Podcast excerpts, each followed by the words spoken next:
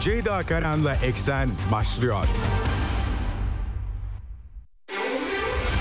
Dünya kadar mesele, dünyanın tüm meseleleri. Ceyda Karan Eksen'de dünyada olup biten her şeyi uzman konuklar ve analistlerle birlikte masaya yatırıyor. Dünyadaki meseleleri merak edenlerin programı Ceyda Karan'la Eksen hafta içi her gün saat 16'da Radyo Sputnik'te.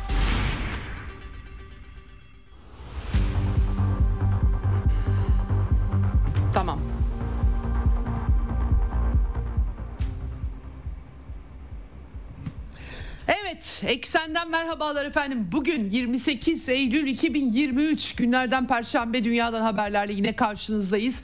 Yine yüklü bir gündem var. Dünden bu yana e, bütün dünya gündemini sizler için taradım. Önümüzdeki bir buçuk saat içerisinde aktaracağım. Tabii konuğumla e, bu öne çıkan konulardan birisini Güney Kafkasya meselesini de konuşacağız. Pek çok gelişme var. Dağlık Karabağ Cumhuriyeti Ermenilerin Artsah dediği bölge e, uluslararası tanınmadan yoksundu tabii ki ama artık tamamen ortadan kalktı. Bir kararname yayınlandı.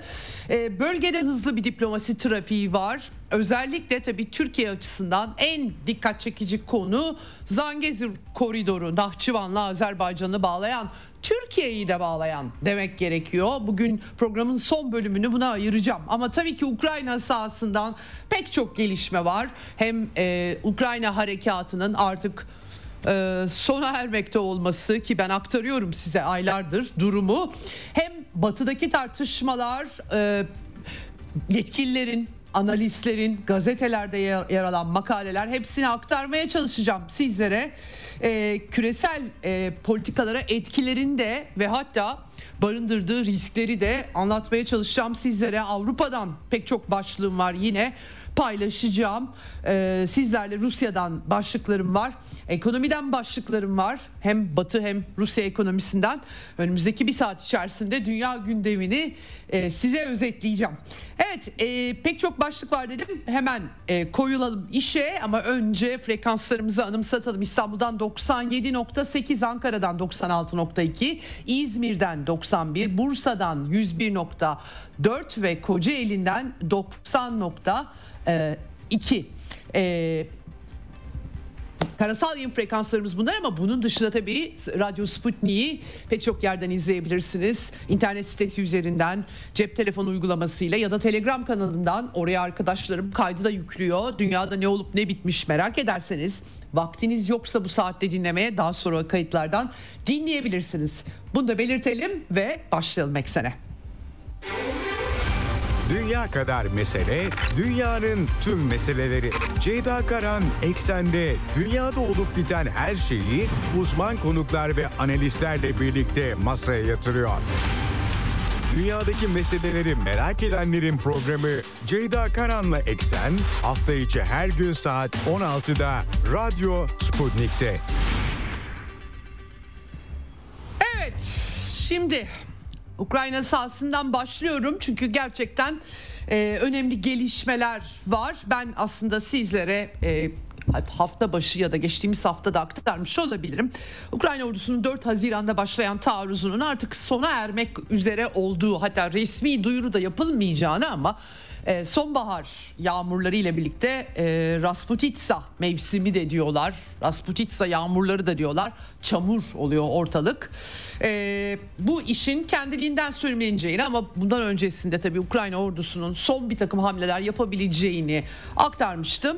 E, NATO e, analistleri ilk yağmurlar ve e, kaosun önümüzdeki hafta başlayacağını söylüyorlar. Yani Rapot, Rap, Raputitsa dedikleri ve dolayısıyla e, hani acele e, bir takım saldırılar düşünülüyor. Cephedeki durum pek onu yansıtmıyor birazdan aktaracağım ama BBC muhabirini göndermiş cepheye Mark Urban e, ve e, pek parlak bir resimle karşılaşmadığını aktarmış. BBC'nin e, duruma dair analizi bizim aslında benim batılı muhaliflerin aylardır aktardığım analizleriyle aynı yere çıkmış durumda.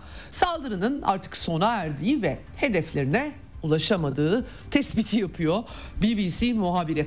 Evet 4 e, Haziran'dan e, bu yana devam ediyordu. Aslına bakarsanız e, e, ilki hatta 4 Haziran'da başladı ama ilk başta söylemediler başladığını. İlk 3 günde çünkü başarı kaydedilememişti şok saldırıyla. Ama 7 Haziran'dı galiba yanlış hatırlamıyorsam bir hücum oldu. Sonra Temmuz sonunda bir tane daha. Sonra Ağustos ayında bir e, hücum daha büyük bir taarruz aslında çatışmalar devam ederken hamle diyelim. Hiçbirisi sonuç e, vermedi. E, dolayısıyla e, bu artık herhalde so- e, olacaksa ki böyle bir beklenti var. Kimileri dile getiriyorlar. E, e, bu sefer ne olacak bilmiyorum ama cephede durum parlak değil aktaracağım. Şimdi BBC tabii saldırının artık sona erdiği ve hedeflerine ulaşmadığını açıkça yazıyor. Muhabir e, Mark Urban e, örneğin 24. Mekanize Tugay'a ulaşmış askerlerin sonu olmayan bir savaşa hazırlandıklarını söylemiş. Ama yani sürekli saklanıyoruz e, hızlı pozisyon değiştiriyoruz yani ilerleyemiyoruz demişler. Kronik stres altında oldukları e, gibi gibi ya son derece psikolojik olarak çöküntüyü yansıtan bir toparlama yapmışlar. New York Times gazetesi ise olayı biraz daha evirmiş çevirmiş diyebiliriz aslında. O da şu yani temel mantık şu. Ee, Rusya tıpkı Amerika gibi bir ülkeye dalacak, başkentini ele geçirecek, iktidarı değiştirecek, devirecek, kendi istediklerini iktidara getirecek falan. Çok hızlı hareket edecek, bir ayda halledecek. Yani Amerikan yöntemi bu ama tabii herkes Amerika'nın yöntemini uygulamak zorunda değil. Rusya Federasyonu'nun ortaya koyduğu, analiz ettiğimizde ortaya koydukları hedefler demilitarizasyon, denazifikasyon. Çünkü böyle bir iddiaları var ki Kanada parlamentosundaki son olay da bunun son ispat gibi oldu.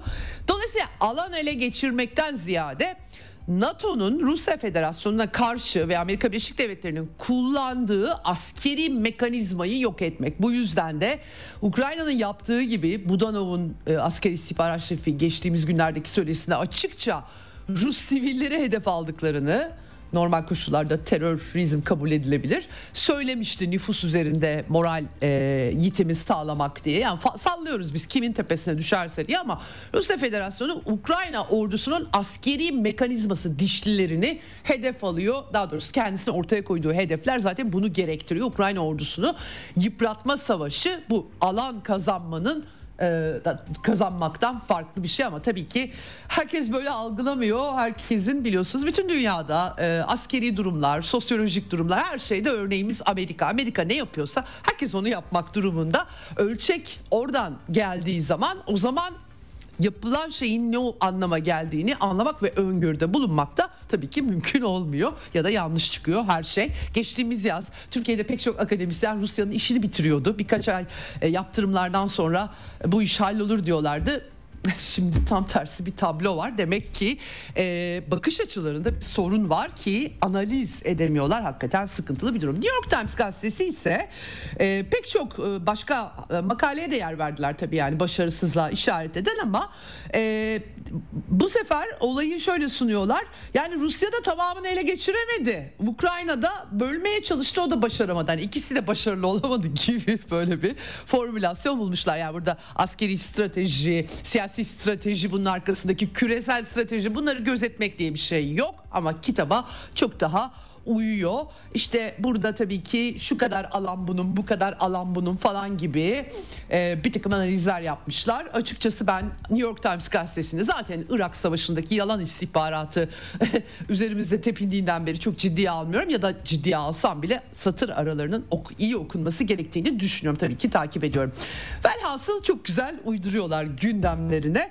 E, böyledir yani medyanın ideolojik e, perspektifi satır aralarında okumayı bilenler için çok net olarak bulunur. E, New York Times'ta kendisini bu anlamda benim için gizlemiyor. Efendim şimdi meşhur Abramslar konuşuluyor tabii ki.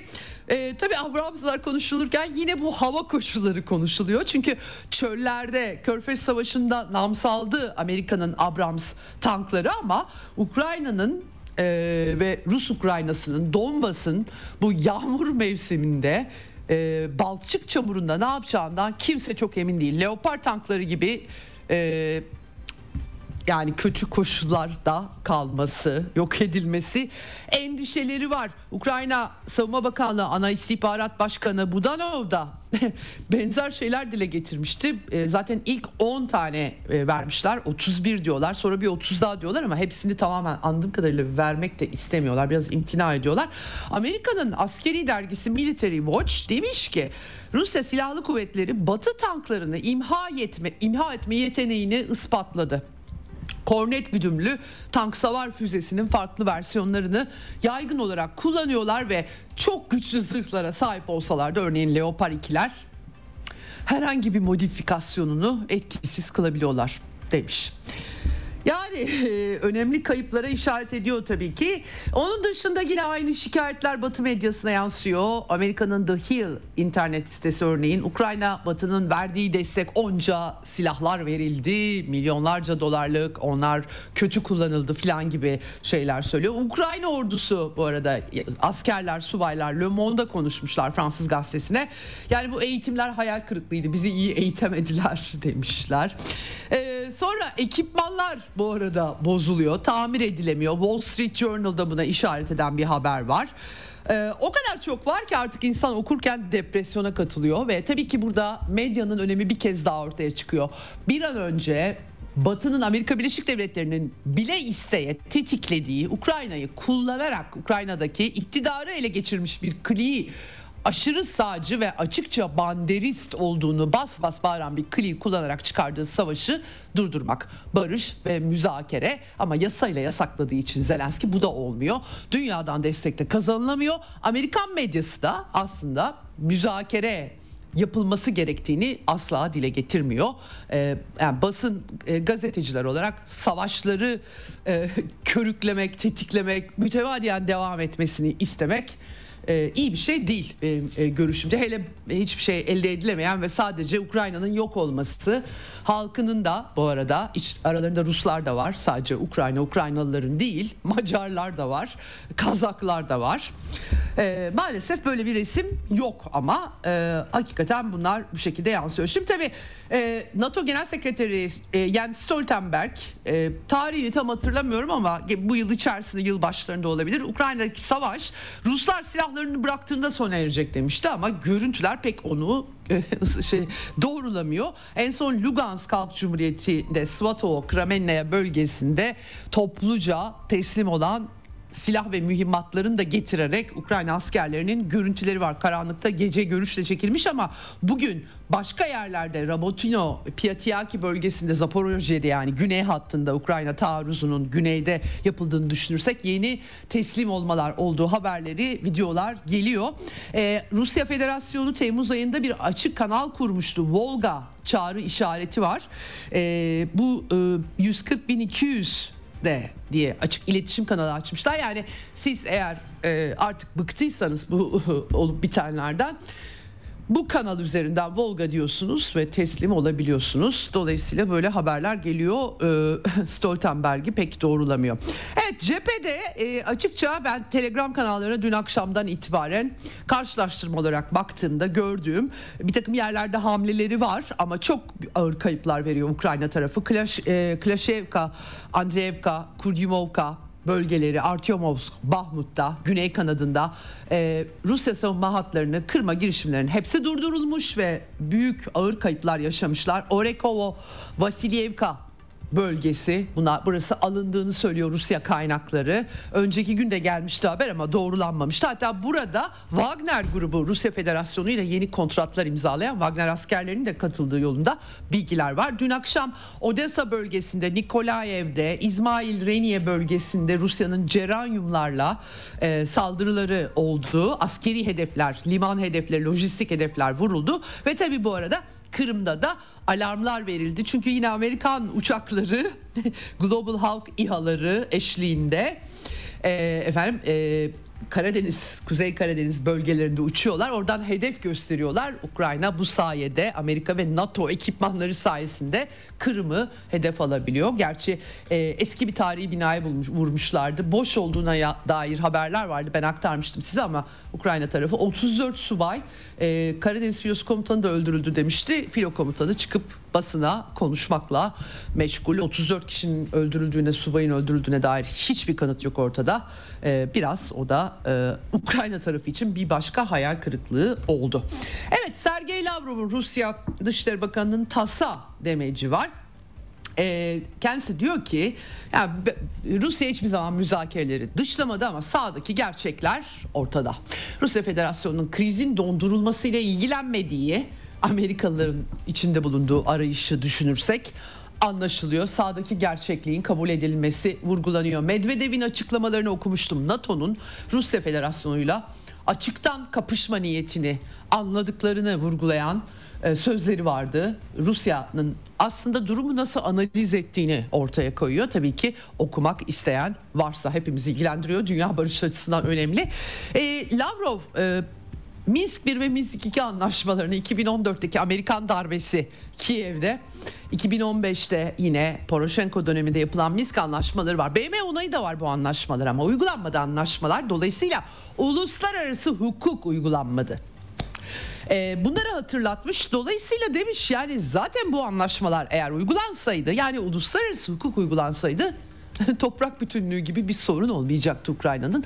Rusya'nın tabii 2021 Aralık ayında hem NATO'ya hem ABD'ye anlaşma önerileri vardı Avrupa güvenlik mimarisine dair. Yani siz Rusya'yı parçalamak, yok etmek, rejim değişikliği için sınırlarımıza yaklaşırsanız olmaz bu işler oturup konuşalım e, güvenlik sizin güvenliğiniz bizim güvenliğimiz e, bunları bir dengeye oturtalım diye öneride bulunmuşlardı ama tabii ki Amerikalılar nasıl yani Amerika'nın güvenliği dışında başka kimsenin bir güvenlik kaygısı olamaz tırnak içinde ben yorumluyorum. Speküle ediyorum hakikaten böyle dikkate bile almamışlardı. Sonuç Ukrayna'nın devletlilik halinin bu hale gelmesi oldu.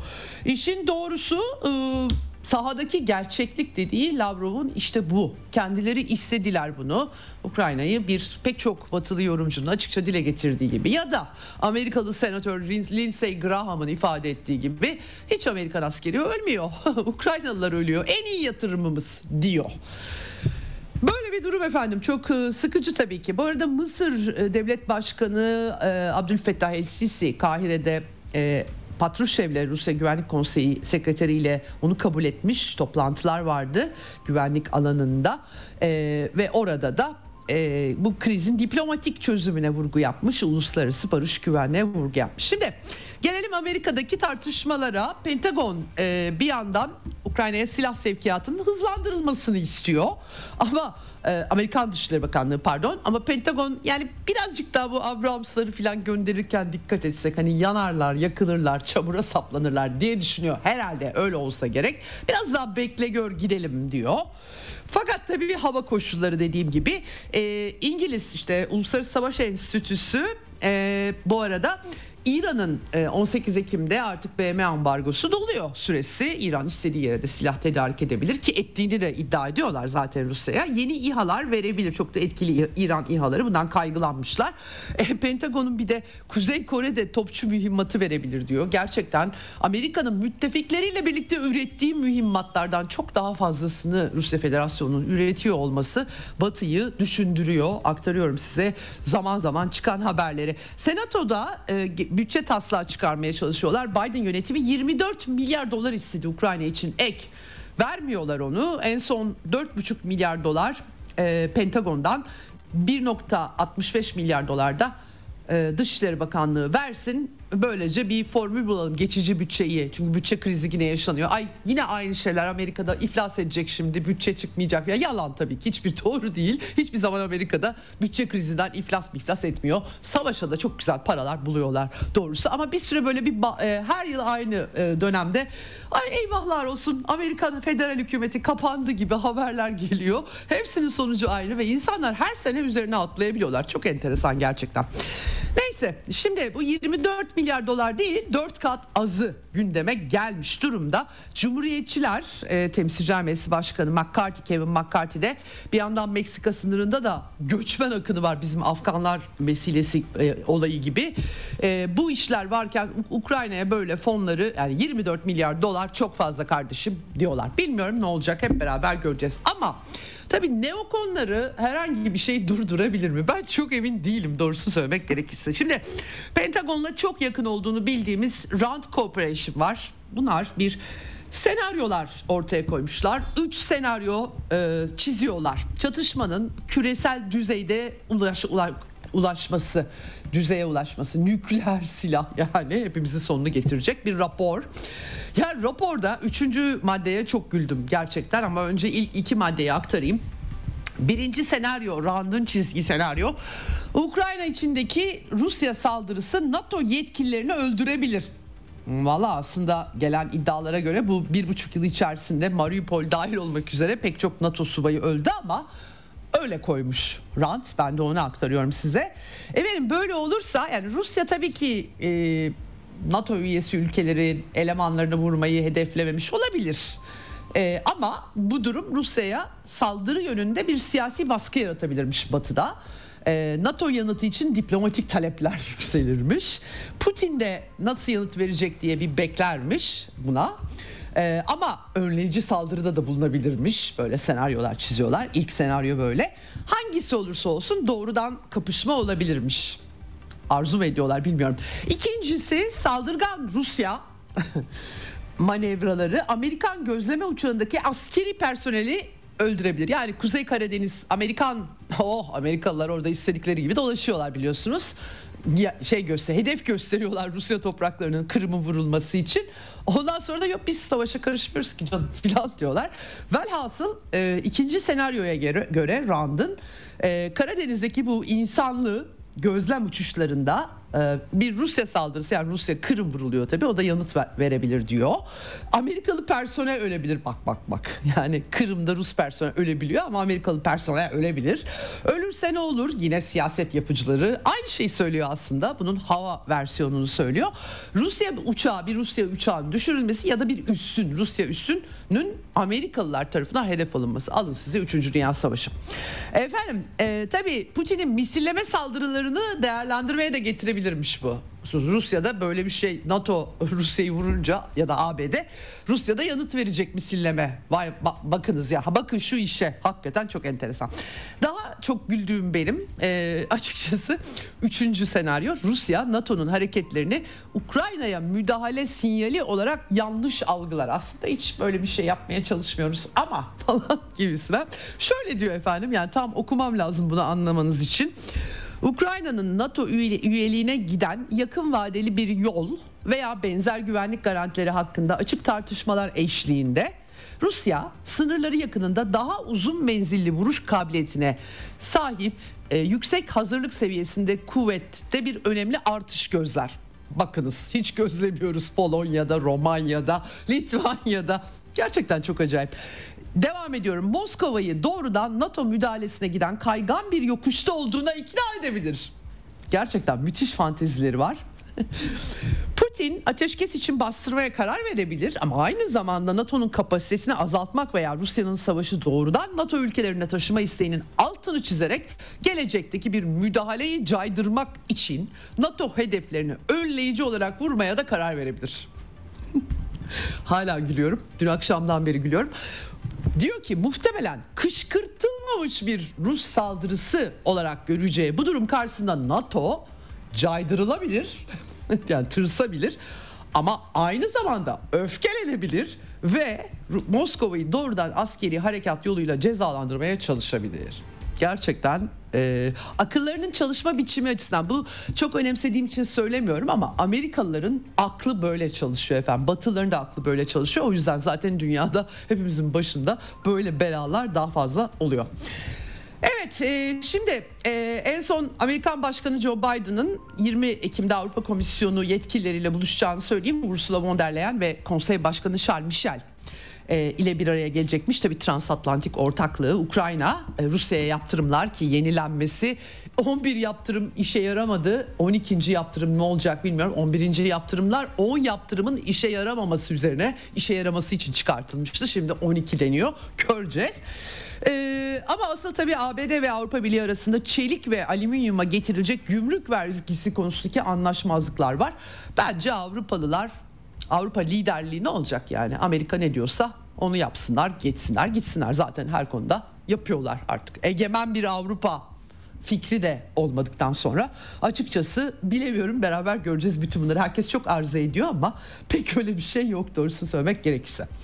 Evet bir e, kısa bir e, ara verelim bir müzik dinleyelim biraz kulaklarımızın pasını alalım. Dünya işleri e, yine daha karmaşık işler var onları da aktaracağım devam edeceğim kaldığım yerden ama önce birazcık müzik. Thank you.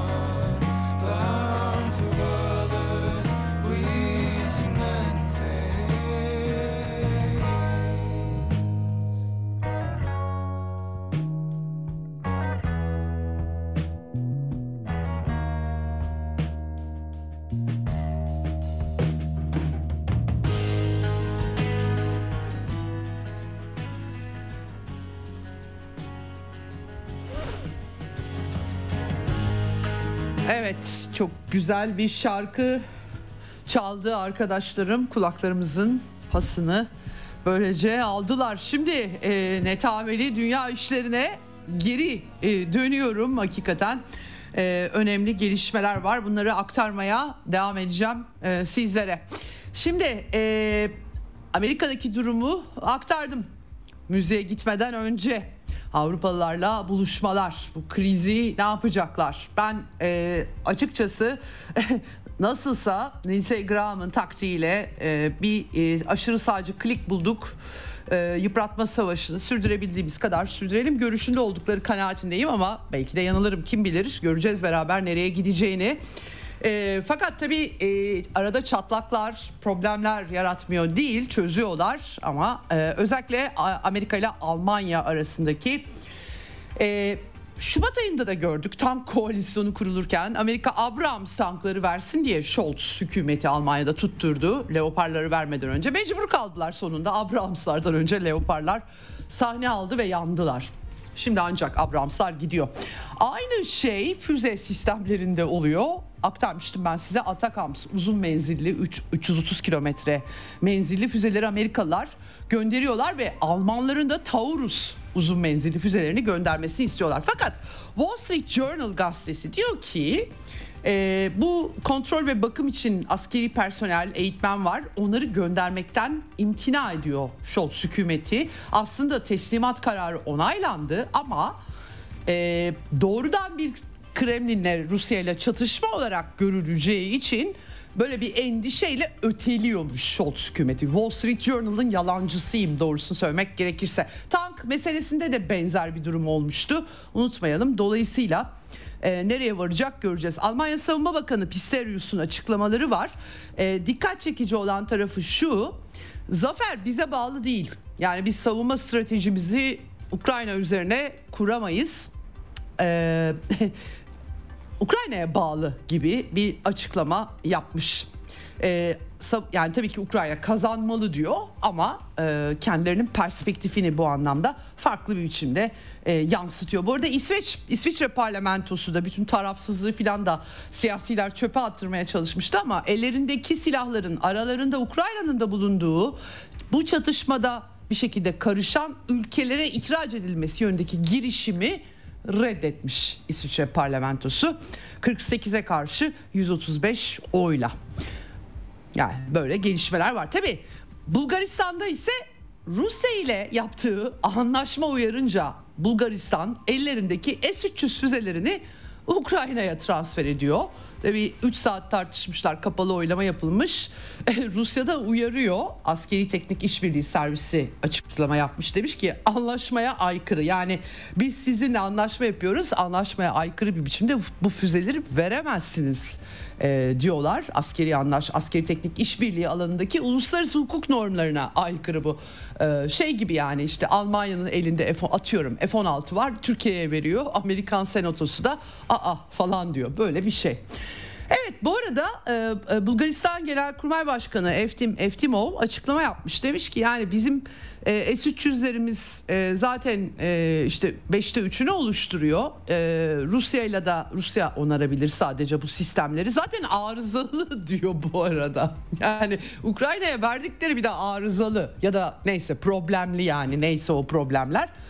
Şimdi Bulgaristan'da bir uzman Mihail Mirçev şöyle bir analiz yapmış. Demiş ki valla bu çatışmanın en büyük kazananlarından birisi Amerikalılar. Çünkü e, Doğu Avrupa'daki Sovyet silahlarını e, kullanım dışı bıraktırdılar ve yeniden bunların yerine pahalı Amerikan silahlarını da koyuyorlar. Silahlarımız tükenince Amerikalılarla çılgın anlaşmalar yapmak zorunda kalacağız. Yani Amerikan savunma sanayinden almak zorunda kalacağız diyor. Doğru söylüyor. Ee, Çek Cumhuriyeti Çekya 24 adet F-35A uçağı e, alıyormuş buna karar vermiş. E, pilotların eğitimi Amerika'da olacak. Yalnız bu F-35'ler ciddi sıkıntılar ortaya çıktı son dönemde. Bizatihi Amerikalıların yetkililerin kendisi dile getiriyorlar. Bilemiyorum ne kadar doğru bir karar verdiklerini. E, Macaristan bu arada e, Macar yönetimi Avrupa Birliği içerisinde en farklı tavır takınan yönetim enerji haftası etkinliği olacak 13 Ekim'de Moskova'da Macaristan katılıyor buraya. Ee, ve en son Dışişleri Bakanı Alexander Novak'la Başbakan Yardımcısıyla Rusya'nın görüşmüş enerji işbirliği. Zaten pek çok işbirliği alanı var. Doğalgaz, petrol, nükleer santral yapımı dahil olmak üzere. Macaristan'da ilginç bir e, gelişme. İsveç'in NATO saldırısıyla, şey NATO NATO saldırısı diyorum. NATO üyeliğiyle alakalı. E, oylama tabii Türkiye Büyük Millet Meclisi'nde de yapılması gerekiyor. Ekim ayında parlamento açılacak. Macaristan'da da açıldı parlamento. E, açıkçası e, e, diyor Viktor Orban pek acelemiz yok diyor.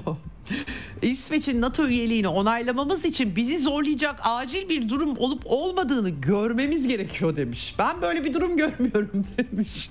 Bilmiyorum İsveçliler ne yapacaklar? Bu kadar uğraştılar Ankara'nın vetosunu aşmak için Türkiye ile beraber. İlginç bir görüntü oluştu doğrusu. Bu arada tabii Cumhurbaşkanlığı kaynakları da İsveç'in e, Ekim'de meclis açılınca acil gündemde olmadığı anlaşılıyor. Ee, geçtiğimiz günlerde yine kaynaklar e, buna benzer açıklamalar yapmışlardı. Ee, Türkiye'nin İsveç'in yükümlülüklerini yerine getirip getirmediğini takip edeceğini söylüyorlar. Bu da işte e, terör örgütlerini desteklememek, güvenlik mekanizması kurulmuştu. Bakalım İsveç'in NATO üyelik macerası e, tam olarak ki NATO zirvesinde imzalar da atıldı Erdoğan tarafından ama meclis ona gerekiyor. E, Amerikalılar da biliyorsunuz mesela çok e, çok uluslu bir nükleer anlaşma yapıyorlar İran'la. Sonra kongreleri nasılsa kongre onaylamaz diye. Sonra anlaşmayı Trump geliyor çöpe atıyor. Ya Amerika anlaşma imza atıyor ama uyguluyor mu? Uygulamıyor. Çıkıyor sonra. Yani Amerika e, dünyanın geri kalanına bayağı bir taktik veriyor gibi bir durum. Bakalım nasıl e, gelişmeler olacak. Bu arada benim geçen gün e, dikkatimi çekmişti ama gündemin kalabalığından aktarmayı unuttum. İngiliz Daily Express bir makaleye yer vermiş. İçinde anketler var. Çekya'da yapılan, Slovakya'da seçimlerde geliyor yapılan Eurobarometre'nin aynı şekilde. Özetle diyor ki özellikle Doğu Avrupa için milyonlarca AB vatandaşı Putin'in kazanması için dua ediyor. Yani bitsin bu iş diye görüyorlar ve e, örneğin Çekya'da anket yapmışlar ve yüzde 48 artık emin değiliz Ukrayna meselesinde diyorlar ya da e, Rusya yanlısı güçlü bir biçimde. Bunlar siyaset sahnesinde tabii yansımıyor çünkü demokrasi dediğimiz şey artık değişik bir şeye dönüştü. Genellikle dünya meseleleriyle hiç ilgilenmeyen, fazla bilgi sahibi olmayan halk kitlelerinin e, elitlerin e, bir şekilde çekip çevirdiği medya tarafından bilgilendirildiği ve bolca sansür işlediği için karşılaştırmalı bilgi de alamayan bir iklim yarattılar. Avrupa Birliği'nin en son bunu da tabii ki dezenformasyon diye gerekçelendiriyorlar. Elon Musk'ı tehdit ediyorlar. Çok açık görüşlü bir zemin yarattı X platformunda diye eski Twitter'da. E, dolayısıyla kamuoyularında bunlar şekillendiriyorlar. Sonra da bu demokrasi oluyor. Enteresan bir durum. Evet şimdi e, Avrupa'da tabii e, başka problemler de var e, ama e, Kosova örneği bunlardan birisi bir türlü Avrupa bahçıvanı Joseph Borrell e, bu meseleleri kendi bahçelerinde tırnak içerisinde arka bahçe diyelim sorunları çözemiyorlar. Bir yandan Polonyalılar Amerika ile ilk nükleer enerji santrallerini Amerikalılardan alacaklarmış. Westinghouse e, şirketi ve Bechtel yapacakmış bu santrali. Yalnız şöyle bir küçük bir problem var. Amerikalılar da nükleer sektörlerini işletmek için uranyumu nereden alıyorlar dersiniz? Rusya'dan alıyorlar. Böyle enteresan bir e, resim var.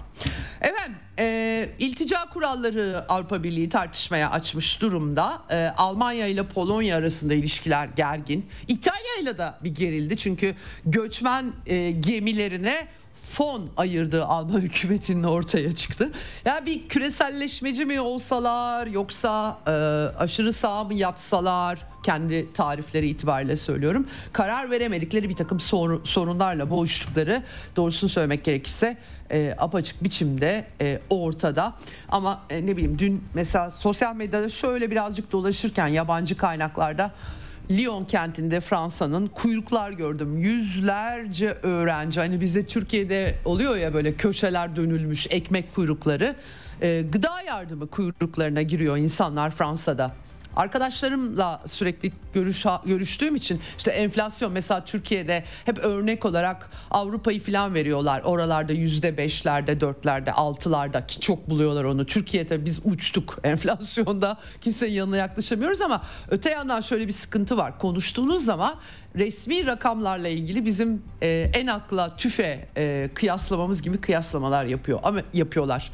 Yani yüzde altı diyorlar ama değil daha fazla iki katı diyorlar.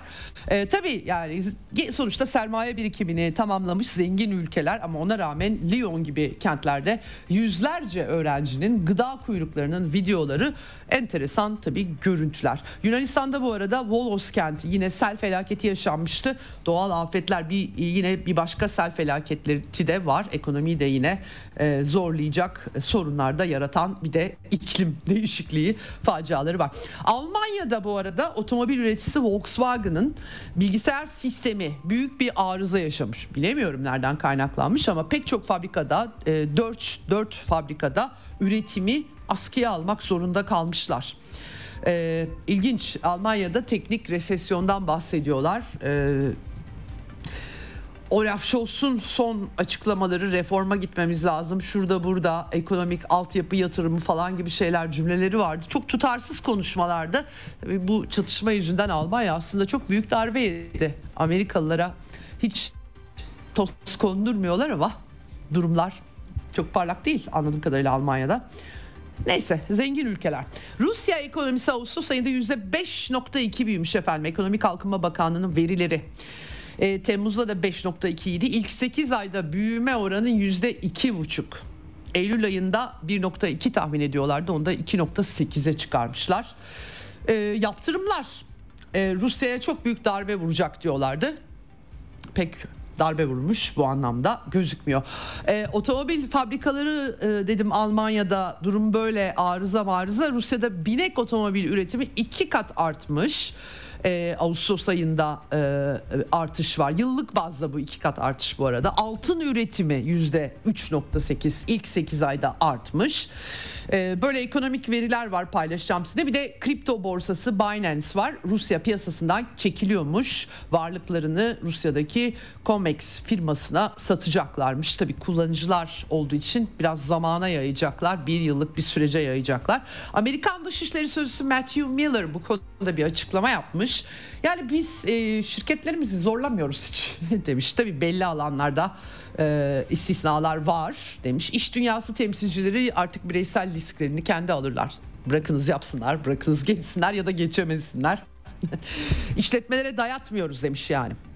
Evet bu arada Johannesburg'da 9. Parlamenterler Forumu var. Ağustos sonunda BRICS zirvesi olmuştu genişleme kararının alındığı.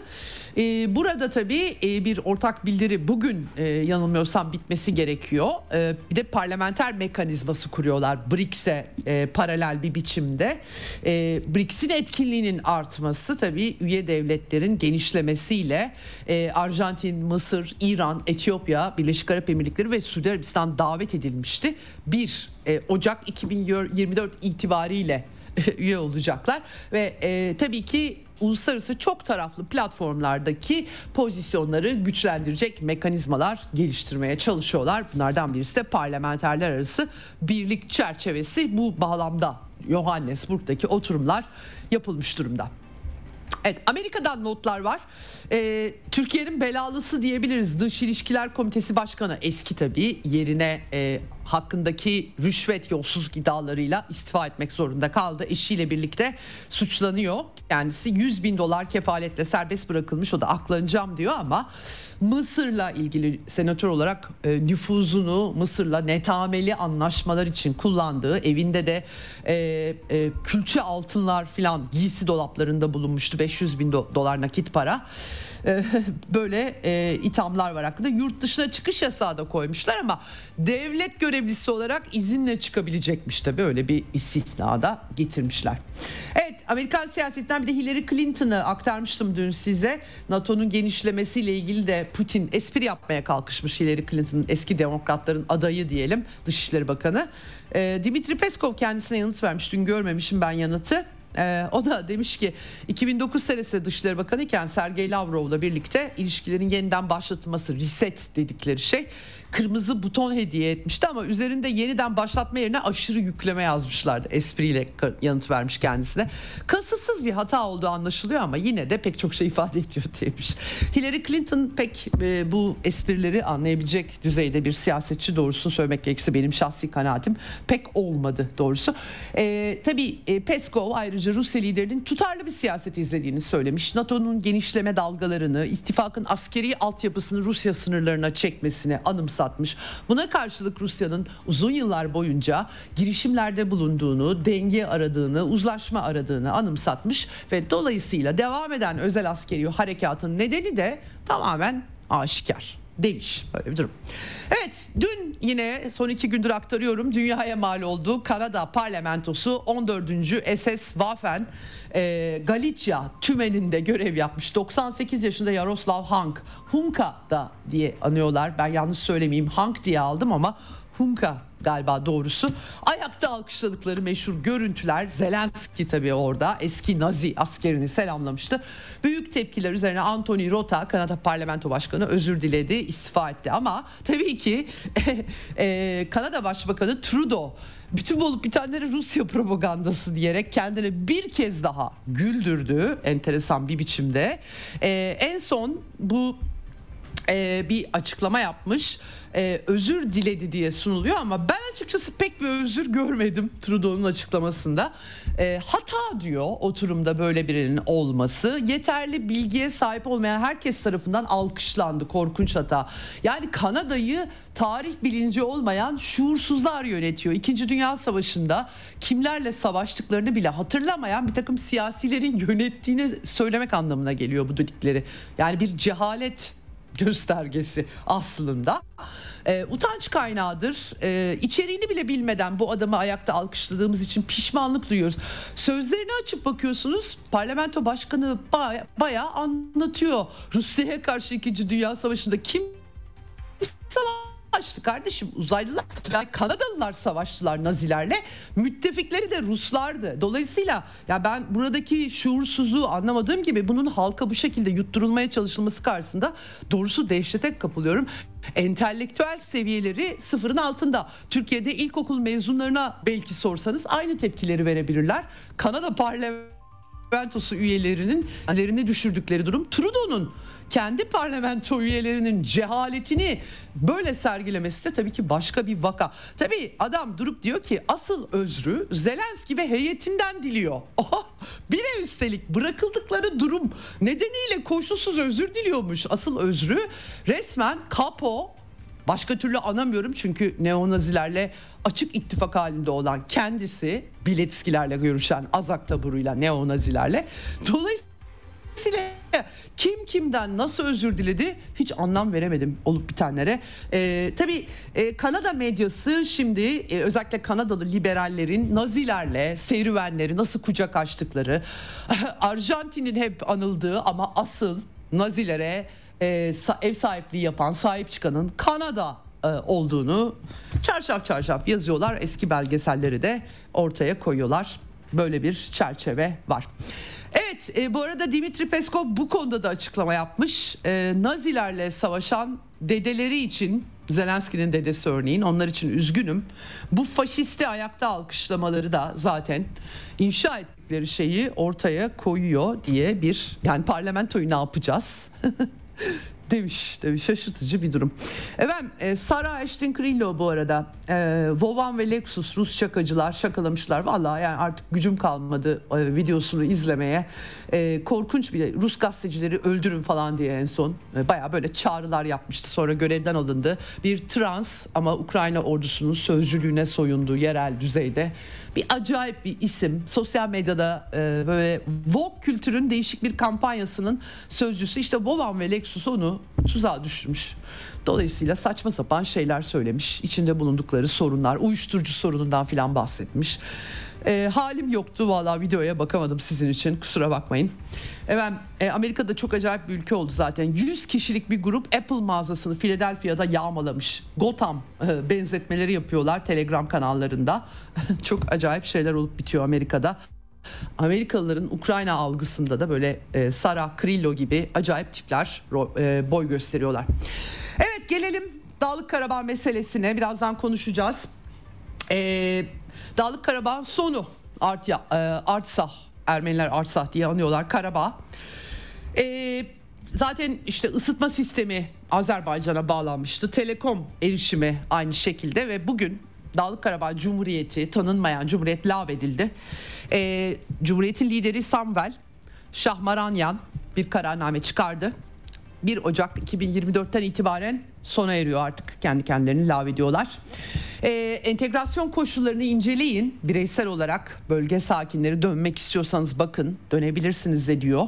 Zorlu koşullarda alındı. Rusya barış gücünün ara buluculuğuyla yapıldığını ateşkes görüşmelerini belirtiyor. Anayasanın 93. maddesi uyarınca alındı diyor. 20 Eylül'de anlaşma sağlanmıştı. Entegrasyon konusunda da iki görüşme yapılmış. Yaklaşık bu arada 65 binden fazla Karabağ Ermenisi terk etmiş. Belki artmıştır bu sayı en son baktığımda bu rakam veriliyordu.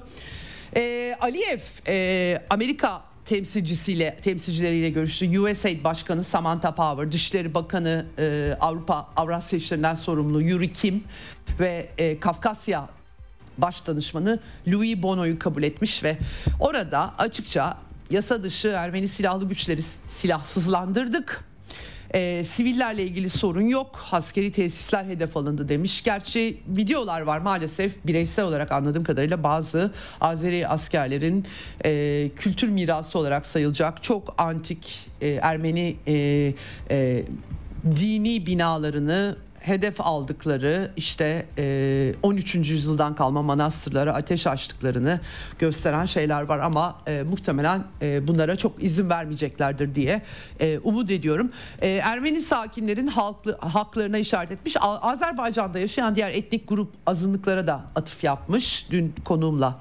konuşmuştuk bu konuları. Amerikalılar ise uluslararası gözlem misyonu ayrıntıları üzerinde uzlaşma sağlandığını duyurmuş Amerikan Dışişleri. Ne gerek var uluslararası gözlem misyonuna onu bilmiyorum. Azerbaycan gerçekten izin verdi mi onu da doğrusu bilmiyorum. Ee, ama e, Rusya'dan açıklamalar var tabii.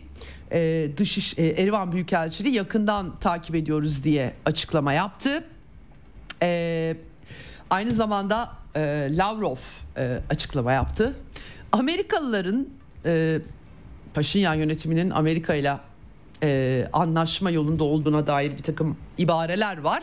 E, Sergey Lavrov demiş ki eğer ABD'ye güveniyorlarsa o zaman belki de yakın tarihe Amerika'nın dünyanın e, e, uzak bölgelerinde jeopolitik çıkarlarını destekleyerek kanatları altına almak istediği kişilere, uluslara nasıl davrandığına baksalar iyi olur demiş Sergey Lavrov.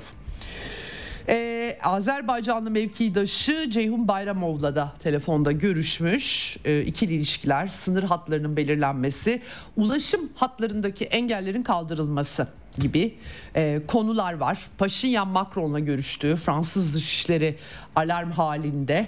E, Suyunik'te, Zangezur yani Sürik'te diye anılıyor. Başkonsolosluk açacak. Fransızlar da sahaya inmeye çalışıyorlar açıkçası. Hakan Fidan Dışişleri Bakanı Ermenistan Dışişleri Bakanı Mirzoyan'la telefonda görüşmüş ve e, biraz sonra konuşacağız konuğumla birlikte. E, Profesör Hasan Ünal'la bu Zangezur koridoru ile ilgili durum Cumhurbaşkanı e, bir şekilde barışçı bir koridor tesisinden bahsediyor. İran'ın da dahil olacağı. Bu konuda Rusya Dışişleri Sözcüsü Zaharova e, ulaşım yollarının açılmasının hem Rusya hem Türkiye hem İran'ın yararına olacağı yolunda açıklamaları var. Ee, her ülkenin kendi topraklarından geçen güzergahlar üzerinde egemenliği ve yargı yetkisini garanti altına alacak karşılıklı olarak kabul edilebilir bir çözüm bu formatta geliştirilmesi gerektiğine inanıyoruz demiş. Ee, önemli açıklamalar birazdan bunları yorumlayacağız. Efendim e, Fransız Büyükelçi Nijer'den ayrıldı nihayet. Askerler de çekilecek. E, iktidar değişmişti. Askerler yönetime el koymuşlardı. Burkina Faso'da darbe girişimi yapıldı. İbrahim Traore e, Afrika kahramanı önlemişler. Halkın gösterileri var askeri hükümete e, Fransa yanlılarını deviren. E, Afrika'dan pek çok haber var aslında. Sudan, e, Güney Sudan Devlet Başkanı Moskova'ya gitti. Putin'le görüşecek. Çinliler bu arada Güney Sudan'a barış gücü gönderiyorlar. E, UNMIS Barış Koruma Misyonu'nun parçası olarak dikkat çekici gelişmeler e, bunlar. E, böyle gelişmeler var ama ben e, şimdi birazcık e, e, çok da fazla vakit harcamak istemiyorum. İran'la ilgili notlarla e, bitireceğim. E, bir tanıtımdan sonra konuğumuza bağlanacağız. E, İran devrim muhafızları uzaya uydu gönderdi. Nur Uç, Nur 3 uydusu başarıyla fırlattılar. Tabii kutlanıyor. İbrahim Reisi Cumhurbaşkanı açıklamalar yaptı. Batılılar da e, casusluk için kullanılabilir diye tepki gösteriyorlar e, bu duruma. E, acaba kendileri ne için kullanıyorlar uyduları diye sormak lazım tabii. Jerusalem Post gazetesi İsrail'in e, İran'ın uzay potansiyelini güçlendirdiğini belirtmiş, yeteneklerini gösteriyor diye. E, İran'la ilgili bu arada e, yaptırımlarda kalkıyor e, ama e, BM yaptırımları bu Ekim 18 Ekim'de Amerikalılar İran'a yeni yaptırımları devreye sokuyorlar. Avrupalılar da öyle yapıyorlar. E, pek çok gerekçeyle zaten yaptırım uyguluyorlar. Yaptırım silahı artık çok etkili bir silah olmaktan çıktı elbette bakınız uzay çabalarında e, engelliyor gibi gözükmüyor. Buradan nereye gider hep beraber göreceğiz. Evet e, şimdi artık e, özetleri tamamladım. E, konuma e, pası atmadan önce kısa bir tanıtım hemen buradayız.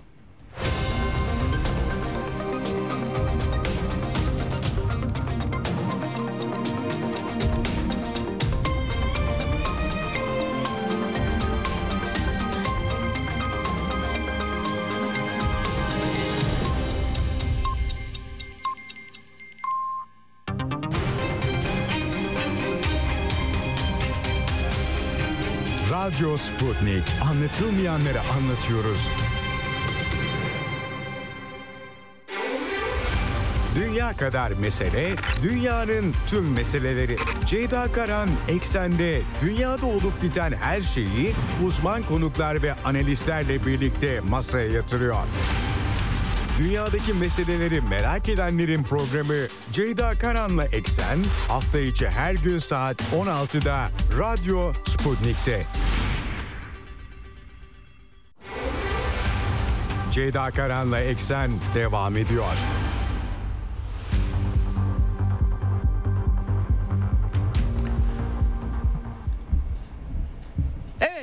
Şimdi kaldığımız yerden devam ediyoruz. Güney Kafkasya, Ukrayna cephesindeki durumu anlattım.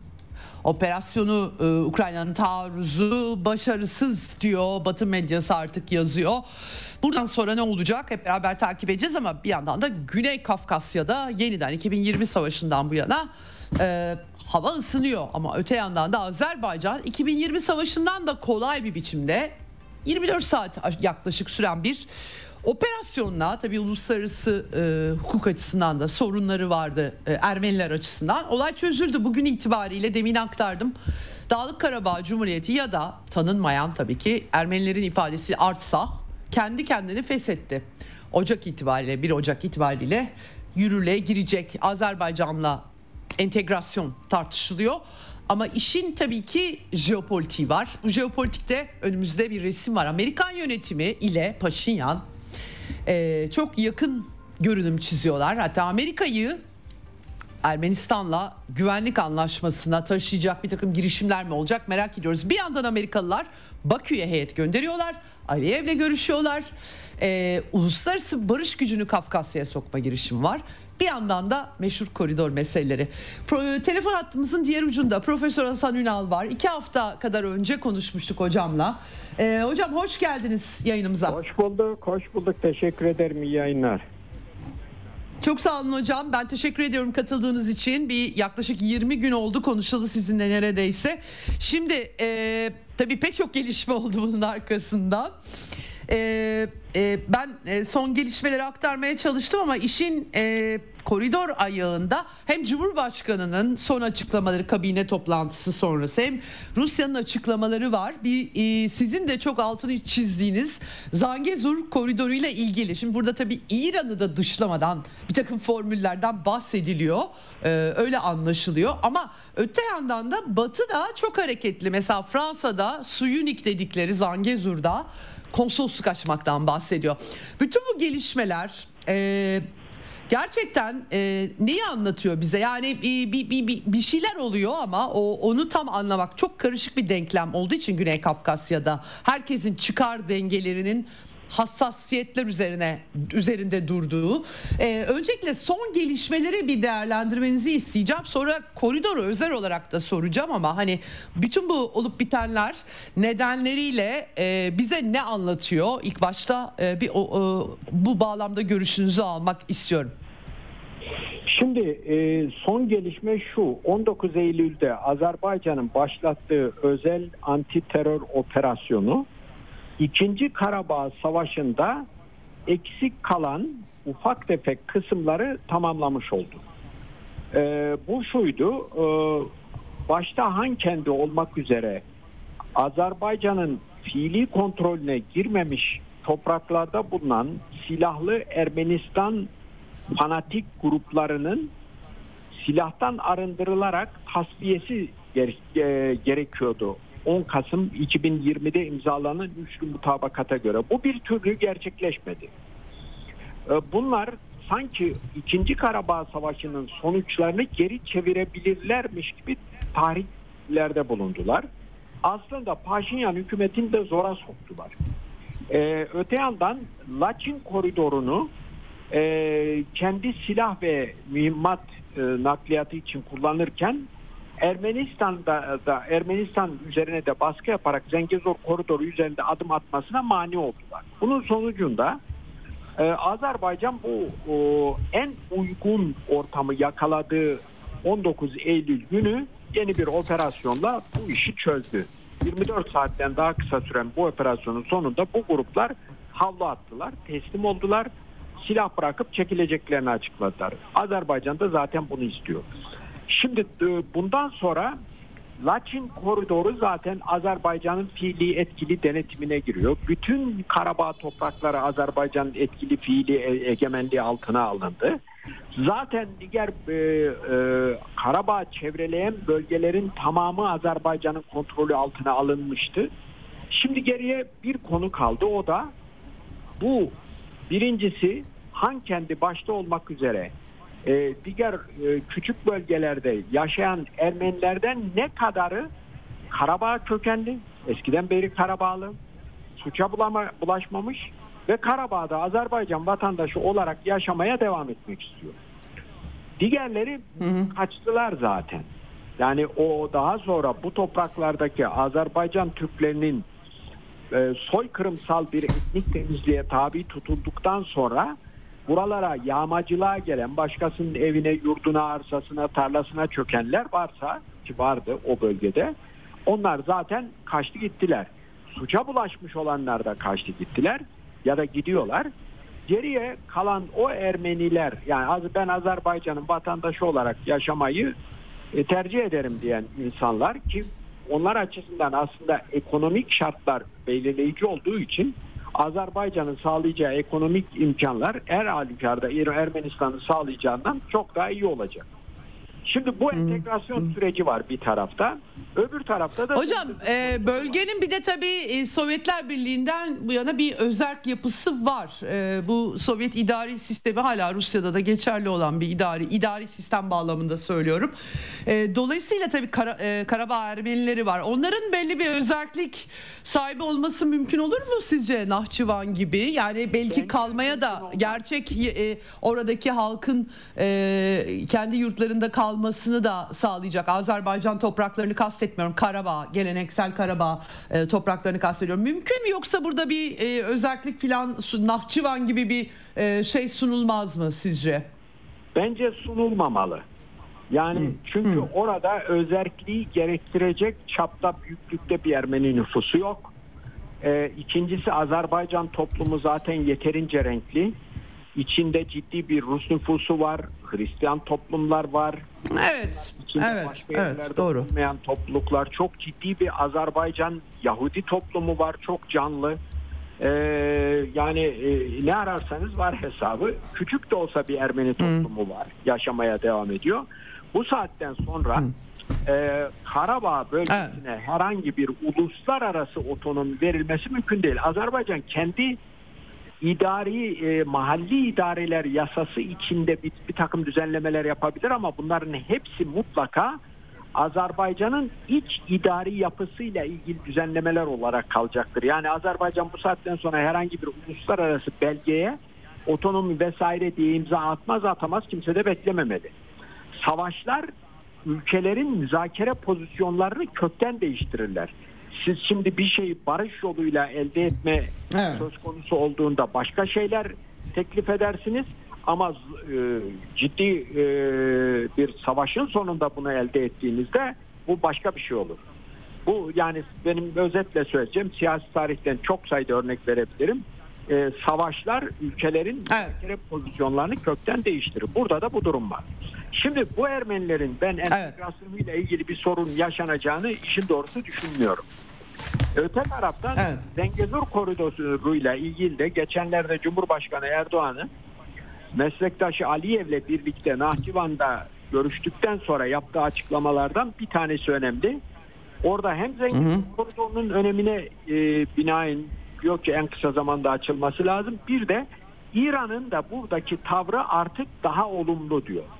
Bu çok önemli. İran'ın tavrının olumlu hale gelmesinde iki faktör var. Bence daha belirleyici olanı Moskova'nın tutumu. Yani Moskova İran'a da yani bu iş bitti, bu dosya kapansın. Ee, Ermenistan, Azerbaycan'la bir kapsamlı barış anlaşması imzalansın. Bu Zengezur koridoru da açılsın.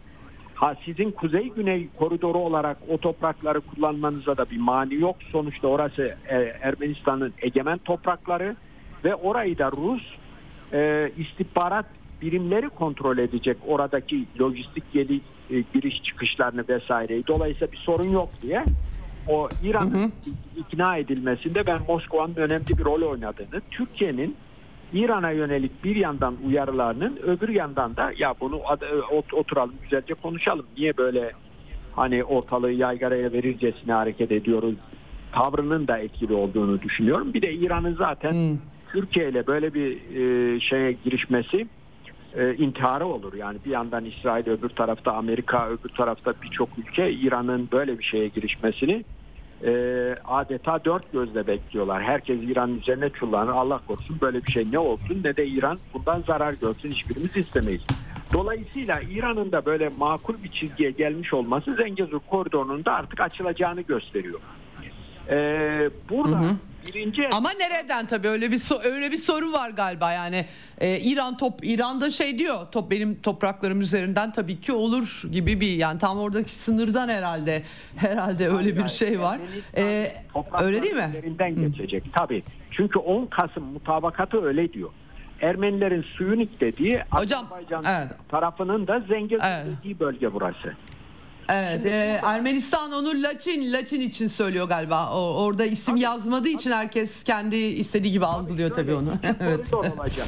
Yani biri Ermenistan, Evet. şey, Karabağ'da yaşayan Ermenilerin Evet. Ermenistan'da irtibatını sağlayacak Laçin koridoru. Öbürü de Azerbaycan'ın en batı topraklarıyla Nahçıvan Otonom Cumhuriyeti arasındaki bağlantıyı sağlayacak e, bir koridor. Her ikisinde de bakın Laçin koridoru Azerbaycan'ın egemen toprakları e, Zengezur koridoru da e, Ermenistan'ın egemen toprakları üzerinde olacak. Yani her egemenlik tartışmaya açılmış değil. Burada bir sorun yok. Şimdi burada birinci etapta ben şeyi bekliyorum. Yani Ermenistan'ın Azerbaycan'la bir kapsamlı barış anlaşmasına imza atmasını e, Ankara'nın beklentileri bu yönünde okuyabildiğim, anlayabildiğim kadarıyla Moskova'da bunu dile getiriyor. Bir an önce Bakü ile bu anlaşmayı imzalayın diye. Bu çok önemli bir gelişme olur. Çünkü benim kanaatim o ki bu anlaşmanın imzasından hemen sonra da e, Azerbaycan e, diğer Türk Cumhuriyetlerinin de yanına alarak Kuzey Kıbrıs Türk Cumhuriyeti'ni tanıma yönünde e, adımlar atacaktır. Öyle mi hocam? Ee, yani peki evet. Peki yani e, Ermenistan'la Azerbaycan'ın e, barış anlaşması imzalaması için illa Zangezur koridorunun açılması gerekiyor mu? Ne gibi bir şart var burada? Şimdi Zengezur koridorunun açılmaması, hiçbir girişimde bulunulmaması ya da o koridoru biz açmayacağız diye Ermenistan'ın resmi bir politikaya dönmesi 10 Kasım anlaşmasının mutabakatının iptali olur önemli bir kısmını. O zaman Azerbaycan'da ben bu 10 Kasım mutabakatına ben de tabi değilim. O zaman ben de başka şeyler geçiririm aklımdan demeye başlar. Yani o doğru bir şey değil. Ben Moskova'nın Ermenistan'ı böyle bir yöne teşvik edeceğini zannetmiyorum. Buradaki ülke Türkiye ile e, Rusya bu iki ülkede tam bir görüş birliği içinde. Yani Moskova bu dosyanın kapanmasını istiyor. Kendisi açısından hiçbir stratejik önemi değeri kalmamış olan Ermenistan'ın Türkiye ile ve hatta Azerbaycan'la ilişkilerini bozmasını istemiyor. Şimdi bölgenin jeopolitiğini şöyle ele alırsak e, üç ülkeden oluşan Güney Kafkasya'da yani Azerbaycan, Gürcistan ve Ermenistan arasındaki bu üçlüde Azerbaycan adeta bir küçük süper e, süper güç gibi oldu. E, Hem ekonomik olarak hem askeri olarak ama bu arada çok dengeli ve dikkatli bir dış politika izliyor. Ee, öbür tarafta bölgeyi çevreleyen Türkiye, Rusya ve İran arasında da yani bu bu dosyanın, bu defterin kapatılması ile ilgili genel bir mutabakat var. Dolayısıyla ya da anlayış var diyelim, mutabakat demeyelim. Dolayısıyla buradan bir e, kopuş ben beklemiyorum. Ankara-Moskova hattının e, iyi işlemesinin şu faydası da olacak. E, e, Ermeni e, lobilerinin özellikle Fransa'daki ve Amerika'daki Ermeni lobilerinin zehirli, barışı reddeden, sürekli kavgalı, nefret e, tarihin nefret versiyonuna e, versiyonuna dayanan görüşleri de Ermenistan üzerinde hemen hemen hiç etkili olmaz. Yani şöyle kültürel olarak e, devam edebilir. Bir takım kutlamalar şunlar bunlar yapılabilir ama siyaseti belirleyen bir faktör olmaz. O zaman şuraya gider iş. Hızla Zengezur koridoru da açılır. Türkiye ile Ermeni, e, Azerbaycan arasındaki ticaret hacminden Ermenistan da ciddi yararlanır. Çünkü o koridordan doğal gaz hatları da geçebilir, petrol de geçebilir. Bir sonraki aşamada Orta Asya'nın gaz hatlarının bir kısmı geçebilir. Şimdi bunların hepsini yan yana getirdiğinizde Ermenistan için ucuz doğal gaz, ucuz petrol, e, işte geçiş ülkesi kirası, Azerbaycan şirketleri, Türkiye şirketleri buralara yatırım yapabilir. Ermenistan kendisi zaten Türkiye ile arasındaki ticaret hacmi belirlendikçe oluştukça bundan ciddi faydalanır. Bunlar afaki laflar da değil. Mesela Gürcistan bu işten çok ciddi e, kazanç sağlayan bir ülke oldu yıllarca. Azerbaycan şirketleri Gürcistan'da ciddi yatırımlar yaptılar. Türk şirketleri öyle. E, Azerbaycan boru hatlarının hepsinin Gürcistan'dan geçmiş olmasının Gürcistan'a ciddi bir katkısı var. E, dolayısıyla bu, bu, bu bölgede gelişecek ekonomik ve ticari e, ilişkiler ağından Ermenistan'da ciddi bir pay alması söz konusu olur kademeli bir biçimde. E, inşallah bu şekilde ilerler diye düşünüyorum. Yani burada Evet. Peki hocam yani şimdi tabii evet. Onlar Ha şimdi ben oraya oraya e, şimdi oraya gelmek istiyorum tabii e, iş e, o, bütün bölge ülkelerine e, kalacak mı diye bir soru var ortada çünkü Amerikalılar derhal Dışişleri Bakan Yardımcıları işte Avrasya e, bölgesi Dan- e, Kafkasya bölgesi danışmanları USAID Başkanı hepsini yolladılar Ermenistan Azerbaycan'a. Uluslararası Barış Misyonu diye bir şey ki bilemiyorum tam e, onaylamasını görmedim ama Azerbaycan'ın onay verdiği iddia ediliyor en azından. E, bir şekilde e, ayrıca Joe Biden'ın Paşinyan'a güvenlik anlaşması önerileriyle geldiği söyleniyor. Şimdi bir yandan Fransa var e, Zangezur, Suyunik ya da Sünik bölgesine konsolosluk açılması gibi şeyler var. E, yani bu bu e, bura- bu jeopolitiği Batı çok bırakmayacak gibi. Beşinde de Brüksel'de yanılmıyorsam e, pardon Grenada'da e, olacak İspanya'da idi. Aliyev'le Paşinyan'ı buluşturma meselesi Avrupa Birliği Kafkasya'ya el uzatıyor oradaki süreci kendisi barışa ulaştırmayı nasıl bir barış e, olacak bilemiyorum ya da Avrupa Birliği'nin rolü ne olabilir ama e, sonuç itibariyle burada bir e, e, Amerika Birleşik Devletleri NATO tatbikat da yapıldı biliyorsunuz. E, Güney Kafkasya'ya ben gireceğim diyor sanki. Girer mi? İzin verilir mi? Ne olur? E, ne gibi bir rol oynar? Etkisi ne olur e, sizce? A giremez. NATO'nun falan orada bir işi yok. Ee, zaten NATO'nun girmesine Türkiye izin vermez. Herhangi bir NATO kararını kabul etmez Türkiye, ettirmez. İkincisi orada Batı dünyasının oynayacağı bir rol yok. Batı dünyası yıkıcıdır. Ee, barış olmasın ister. Ee, yeniden bozulsun, ülkeler birbirleriyle savaşsın ister. Ama bunu yapmaya gücü yok Batı'nın. Yani orada Ermenistan'ı mesela diyelim ki Paşinyan Amerika ile bir takım anlaşmalar imzaladı. Ee, ve e, bir şeyler yapmaya çalışıyor. Rusya buna izin verir mi? Yani Ermenistan devletinin içinde, bütün kurumların içinde en etkili devlet Rusya. Yani Rusya Batı'nın oraya gelip nüfuz etmesini ister mi? Hatta bugüne kadar Ermenistan'a müzahir görünen İran ister mi? Batı blokunun içinde bir üye olarak yer almış olan Türkiye ister mi? Hiç kimse istemez. Peki bütün bunlara rağmen bunlar gelebilir mi? Katiyen. Ha, bunun geriye kalan nedir biliyor musunuz? Gösteri. Karın ağrısının dışa vurum. Yani buna dair bizim yapabileceğimiz tek şey Türkiye'deki aktarları adres göstermektir. Yapılabilecek bir şey yok. Bu Fransa'da Ermeni lobisi var, Amerika'da Ermeni lobisi var. Bunlar bu lobi faaliyetlerini bir endüstri haline getirmişler. Bu işlerden ciddi para kazanıyorlar. Varlık sebebi haline gelmiş. Bu bir süre daha devam eder. Ama ben bu lobilerin etkisinin de Türkiye-Rusya işbirliği sayesinde Ermenistan politikaları üzerinde etkili olamayacak hale geleceğini düşünüyorum. Hocam nasıl olacak? Paşinyan, Paşinyan açıkça, Paşinyan yönetimi açıkça Amerika ile müttefik olmak istiyor. Avrupa Birliği istiyor. Evrensel hukuk yetkisi sorgulanan Uluslararası Ceza Mahkemesi açıkça Batı ideolojisine hizmet eden UCM yani Brezilya, Güney Afrika sorgularken e, parlamento bunu geçiriyor. Bir e, açıkça bir e, aç- e, batıya e, yakın durmak istiyor.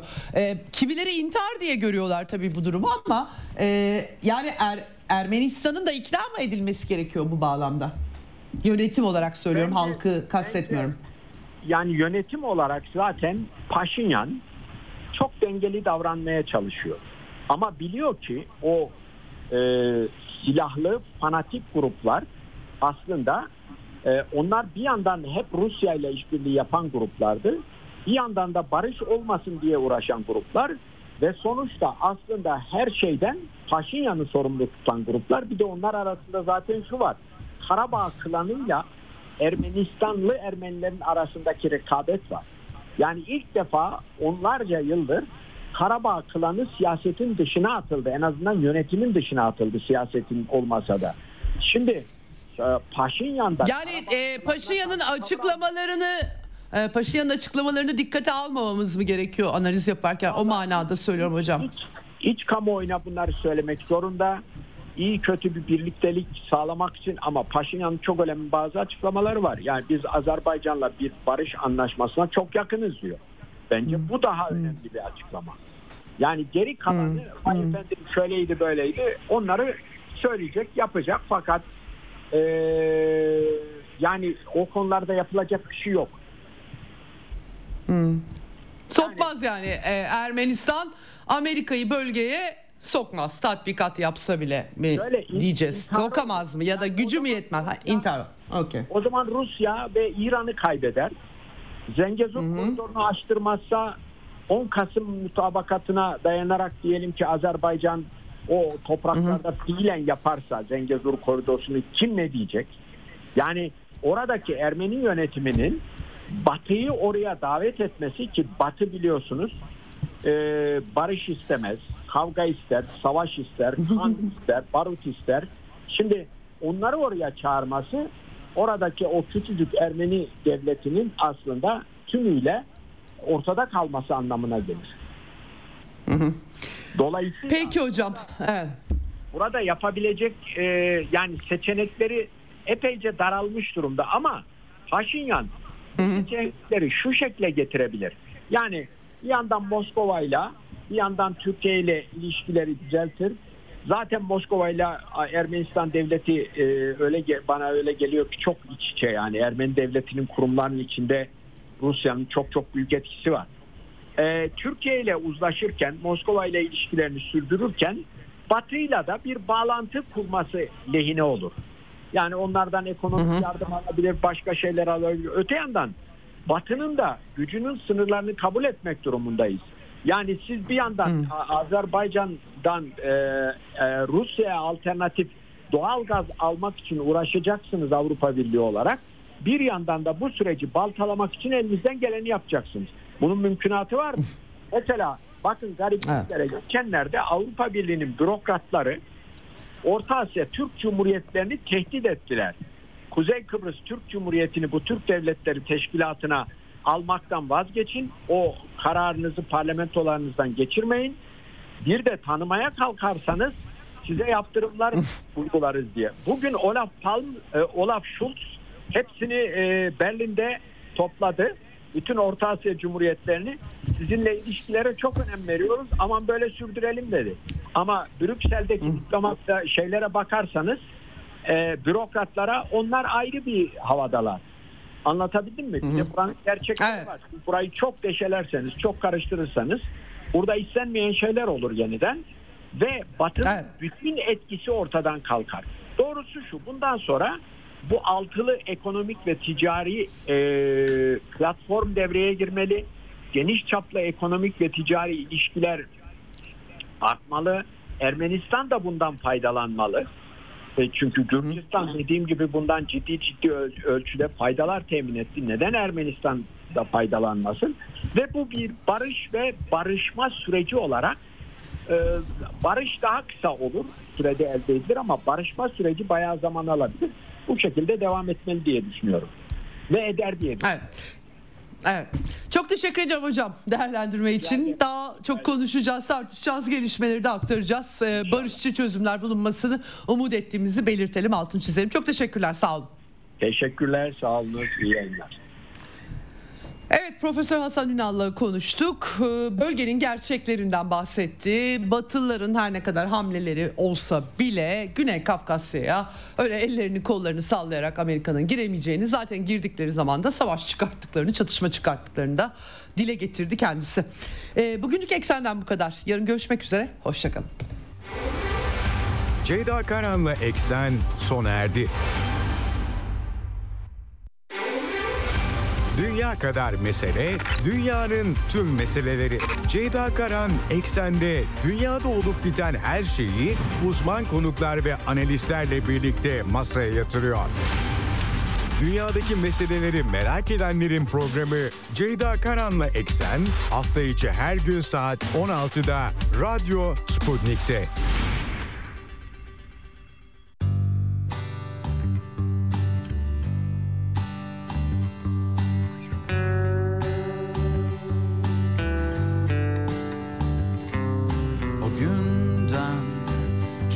kalan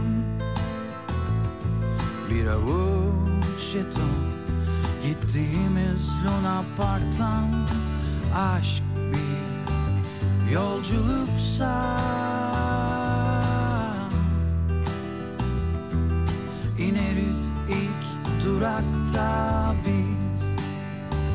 İnanmakta zorluk çekerken her gün yeminler edeceğiz. Bir nefeste sonumuzu yazarken Cellat gibi aşk için dürüst olmayınca Şair gibi bitmeyen satırlar yazarken Gerçekleri anlayamadık ki bize bu fazla.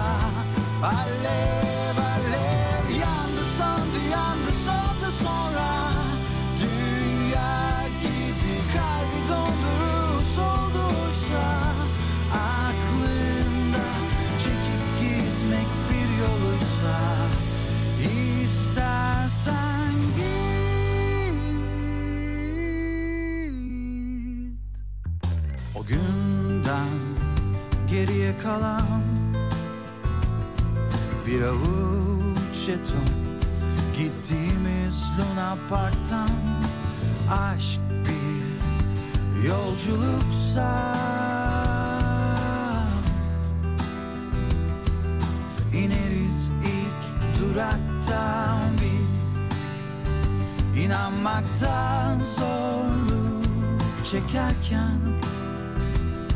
Her gün yeminler edeceğiz. Bir nefeste sonumuzu yazarken Cellat gibi aşk için dürüst olmayınca Şair gibi bitmeyen satırlar yazarken Gerçekleri anlayamadık ki bize bu fazla. Alev